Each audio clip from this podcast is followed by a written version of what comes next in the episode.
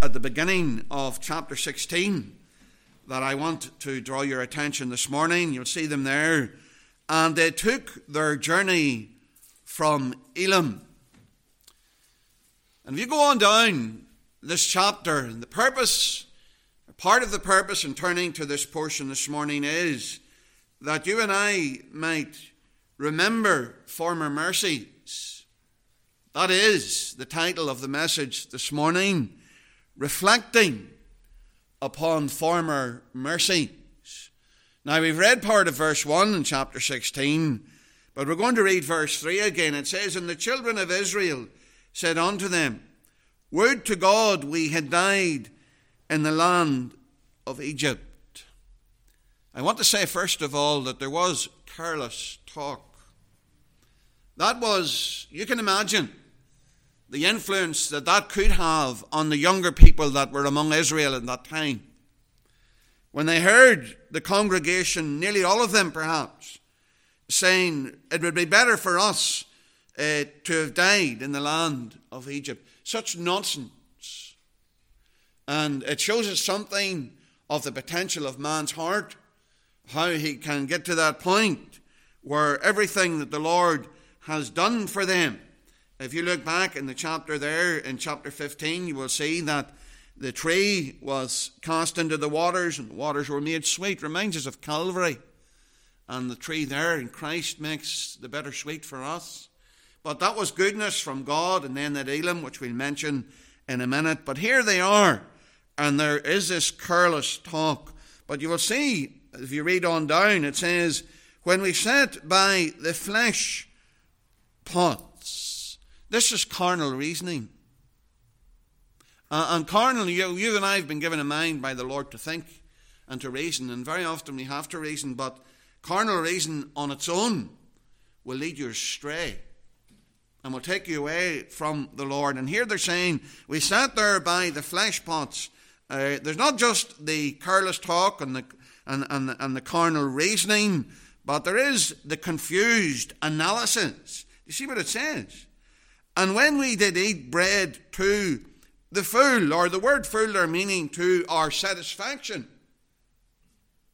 they were never happy when they were in Egypt. And delighted when they got out of it, and now they're saying, Oh, we were so happy there. Men and women in a muddle. And their reasoning and their analysis is completely confused. Finally, here there is their railing upon God's servants. It says, For ye, Moses and Aaron, of course, have brought us forth into this wilderness to kill this whole assembly with hunger. As I thought of that during the week and this passage, and thought of where the Lord was bringing them, the promises that He'd given to them to hold on to, and all that He had provided for them by way of supplying their need when they needed it.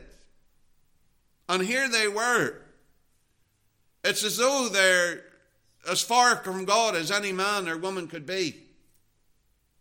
And they're pointing the finger at Moses and they're saying, This is what the Lord has done for us.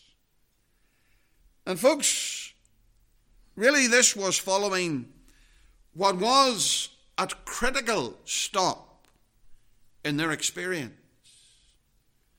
It says there at the beginning of chapter 16, they took their journey from Elim. Now, when they took their journey from Elim, there should have been those thoughts impressed upon their mind, those things in their heart that they would not forget, that would help them in difficulties ahead. I suppose in many ways their experience is just like ours today. The Lord has led us out of sin. Sometimes we come to the wall and we feel that we're at the better waters. Then Christ draws near and we get our eyes upon Him. And in a way that we cannot explain, we know that peace of God which passeth all understanding. And then we come to the wall again. And then he draws near again, and he brought them here to Elim. Elim was um, it was an oasis. It was everything that they could possibly have asked for in the situation that they were in. We can truly say how good is the God we adore. Our faithful, unchangeable friend, whose love is as great as his power and it knows neither measure nor end. Everything about Elim points to God's kindness, to his understanding, to his desiring to comfort them, to the consolation that he brings, to his provision for the way ahead. What a critical place it was for them. But they soon forgot it. Because you have them down there in verse 3, um, speaking in the way that we've outlined for you just a few minutes ago. And therefore, folks, as we look at this passage, we see here the importance, really, of reflecting upon former mercies.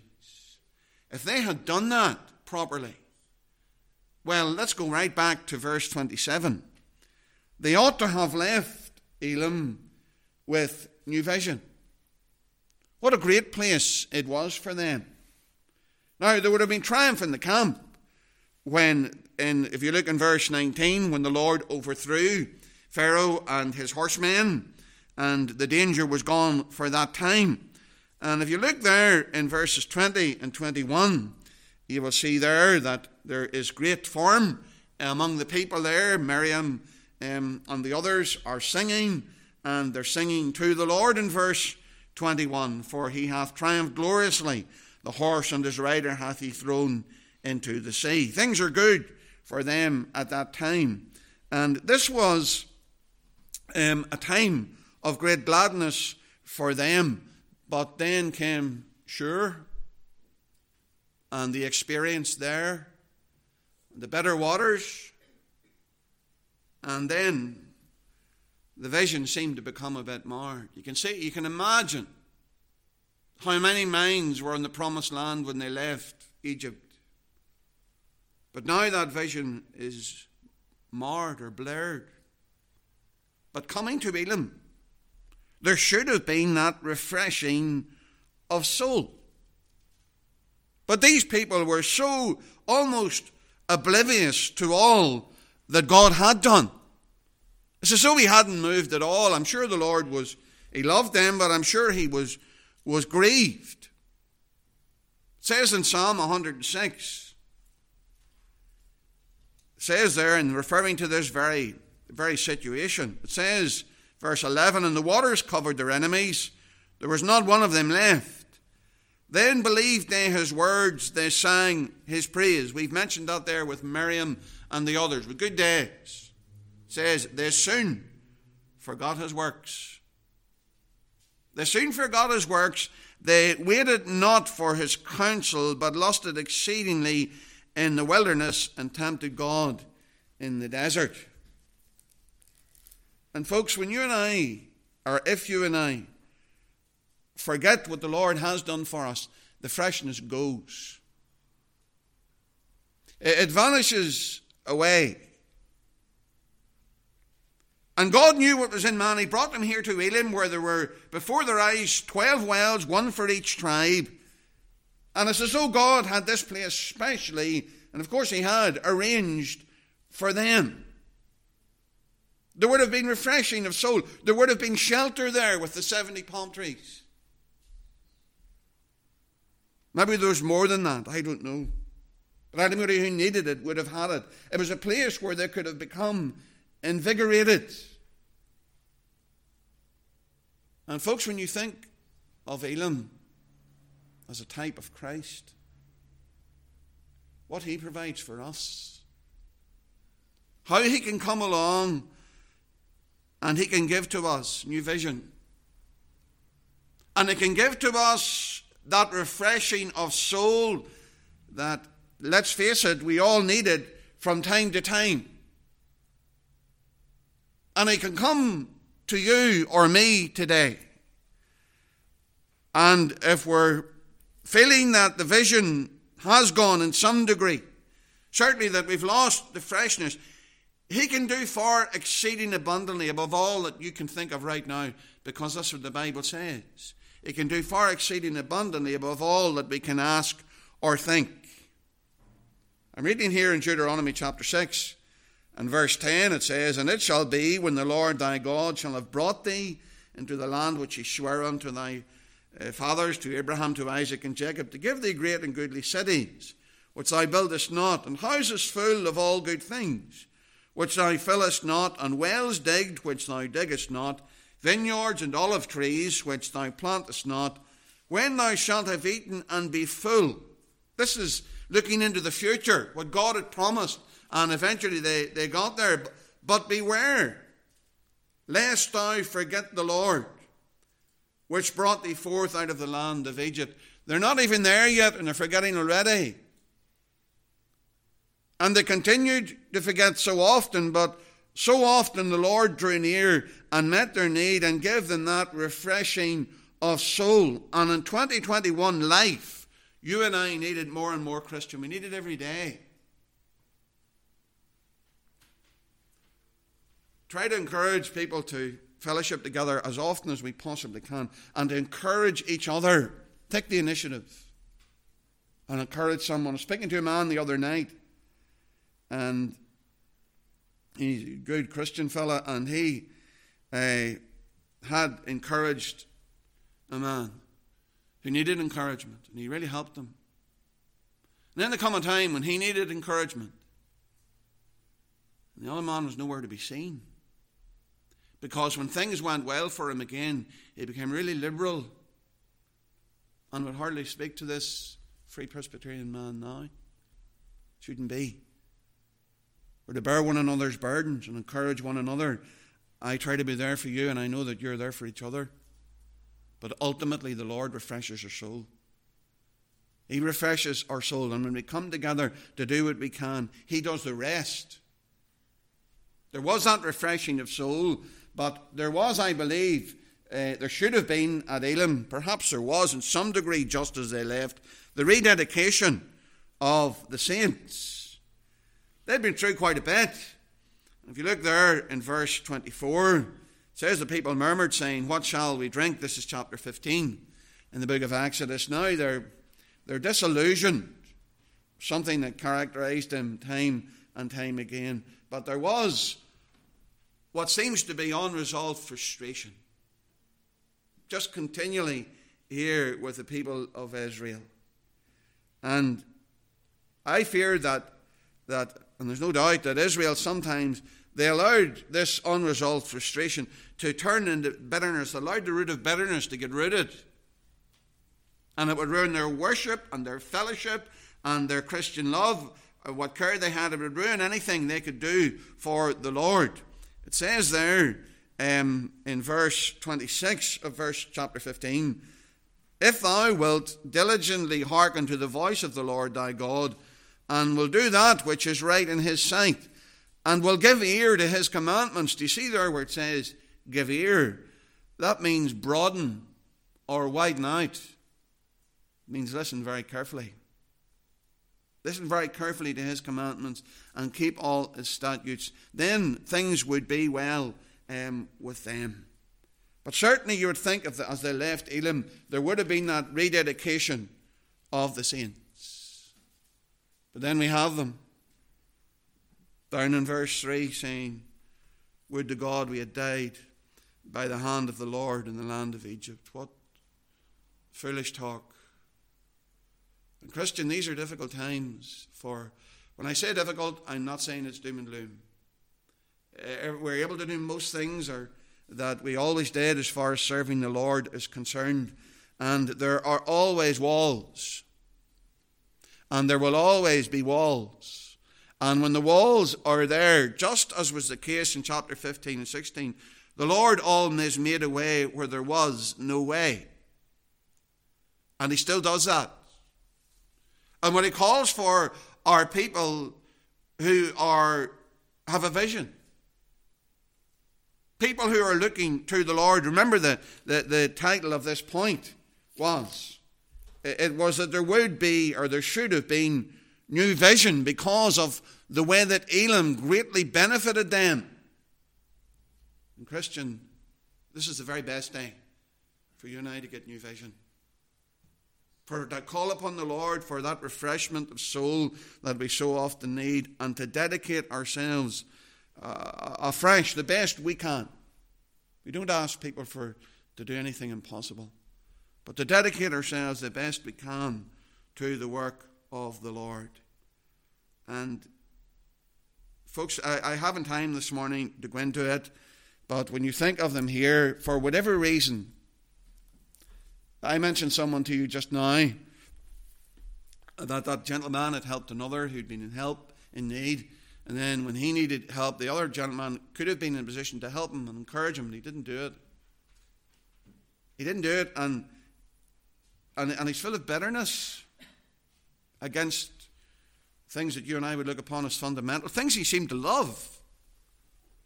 I don't think that can't happen. There was a gentleman just a few weeks ago who was very much involved in a Christian church, an evangelical church, and then suddenly, apparently, just decided he didn't believe in the Trinity. Not a light thing. Just imagine the damage that person could do if they got into a position where they were of influence. But this man, anyway, this other gentleman, was bitterness. And I thought of, of Hebrews chapter 12. And where it says there, we're to follow peace in verse 14 with all men, holiness without which no man can see the Lord. And then it says, looking diligently, lest any man fail of the grace of God, lest any root of bitterness springing up trouble you, and thereby many be defiled. I just want to, thinking of that gentleman who should have been helping that other man and encouraging him the best he could because he did it for him. I, I, think of all of the, of the turmoil of this past 15 months or so and how people's jobs have changed, some of them, how some people's businesses are, are some of them are gone, how it has affected uh, people's mental health in some cases. And there are a whole host of reasons there that could lead to people, yes, having that unresolved frustration that leads to bitterness. And here's a verse we, need to, we really need to heed. It says they're looking diligently. The word looking there is a noun which means watchtower. And it refers to being a watchman. Therefore, we need to be, I need to be very careful, look, looking diligently, lest any man fail of the grace of God, and any root of bitterness trouble you. The word trouble there is a word which means anguish or pain, or, or feeling like crying out. It says before that they're springing up, and that word springing is an allusion to the garden life, to cultivation.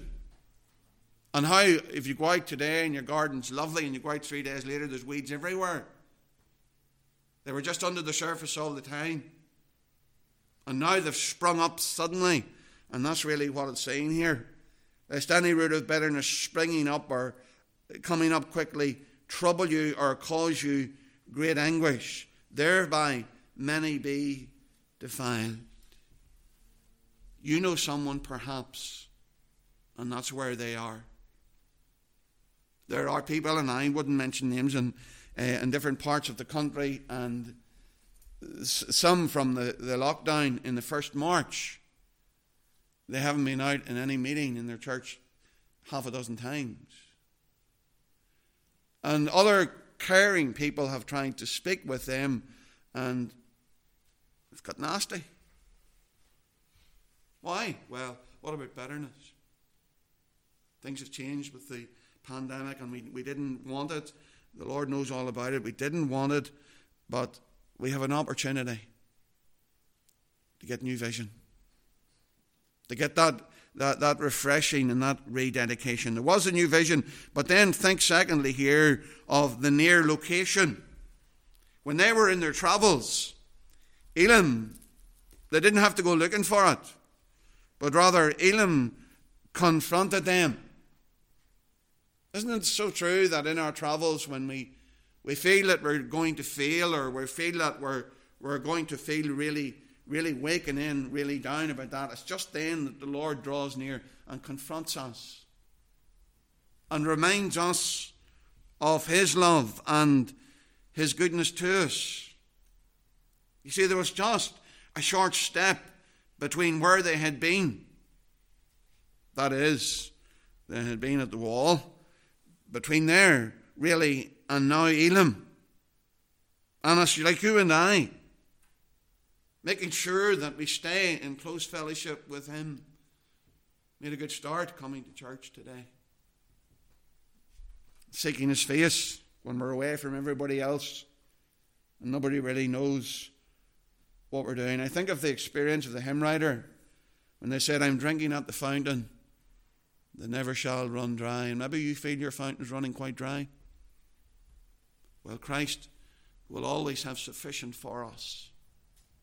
And we don't have to go searching for him. He loves each and every one gathered here this morning. He knows all about the struggles, he knows about the potential do you remember the people we mentioned? We're not saying not to be critical or to shame anybody because I haven't named them and they live far away from here anyway. But it's a reality. It's a reality that needs to be dealt with. Christ is the answer when we're not saved, and we need to come to Him and trust Him. But Christ is the answer every day when we are saved. He's the answer every day. Over there uh, in Ephesians chapter 4, Ephesians chapter 4, verse 30. It says, And grieve not the Holy Spirit of God, whereby ye are sealed unto the day of redemption. You see, this is a word to Christians. These people are sealed unto the day of redemption. But they can grieve God. It's then it says in verse 31 Let all bitterness and wrath and anger and clamour and evil speaking be put away from you with all malice, and be ye kind one to another. It's a great thing. Tender hearted, forgiving one another, even as God, for Christ's sake, hath forgiven you. You see, if we all can do that, what's in those verses 31 and verse 32, there won't be any happier Christians around. If we can let go of those things. A few weeks ago, there's a man talking to me about something that happened years and years ago. And it wasn't really very fair on the individual that it happened to. But he should have let it go. And he, he should have moved on him, but he wouldn't let it go. And he wouldn't let it go for years. And eventually it just destroyed him. And it wasn't worth it. It just made him into a shadow of his former self as a believer and as a man. Because he wouldn't let it go. Christ is right before us today. He's promised to be where we meet together in His name. So when they left Elim, we're looking here at reflecting upon former mercies. When they, they come out into the wilderness, wouldn't it have been better thinking back to Elim and thinking, well, look at all the Lord did for us there? Uh, and they would have had new vision and remembered the near location. He was there just when they needed him. But they should have thought also of national transformation. Because Elim was not a, not a destination. Elim was just uh, it was just a help or an aid along the way. And that being the case, it was a place where they would have been strengthened, encouraged, and in many ways equipped to go on. It was a place of supply for them. And that's what Christ is for you and I. Not just one who's died for us and has saved us, but one who's promised us the Lord's presence. He's promised us um, that the Holy Spirit will lead us into all truth and that He will be our comforter and our teacher. We are promised grace. We're promised the benefit of fellowship, the blessing of prayer. We're promised the warmth in our hearts as we worship the Lord. All of these things are to keep us going on. And the Christian church would never want to be at that point where they grind to a standstill or sit back on their laurels when things are pretty good and think, well, I don't have to pray as much now. Or maybe we don't have to preach the gospel as clearly as we did. It doesn't, all of those thoughts have come in to places and destroyed them. but rather there should have been national transformation, strengthened, encouraged, and equipped to go on. Because you and I are still here, Christian, and there's something to do for the Lord. I read the other day, I don't know where it was, or someone maybe showed it to me. They're just saying, What is life? And then it simply answered, It's a short trip. It may be a short trip, and I'm not speaking here morbidly, but whatever length that trip is for us, there's something more that you can do for the Lord than that I can do for the Lord because He still has us here. And Christ is still our Elim. And He's still able to help us along the way. Notice the final thought here it is the notable inclusion. If you look at those chapters, who all do you see counted out? No one. No one. It's for all who will avail of what is provided for them there at, at Elim. And what a picture there is of how the Lord Jesus meets the need of the weakest Christian. So you see, when a Christian is weak or struggling, great thing to encourage them. Try to help them. Don't hammer them, but try to help them and try to encourage them. And there's maybe there's someone that you know or someone that I know today, and, and they're they're losing out. And the Lord loves them. And the truth is, He has better things for them than what they're doing now. And you can think maybe of someone like that. Better things for them. Think of one man. He sent a photograph of him at some club in England where there was lots of booze on the go. And he was there in the middle of it. Remember him in the prayer meetings. The Lord has something better for him. And I do trust that the Lord will help all of us. We need Elim continually. I, I look at these verses and these chapters and I see a time of refreshing, blessing, and strengthening, then difficulty, then a time of refreshing again. But Israel, every time, they railed upon the Lord.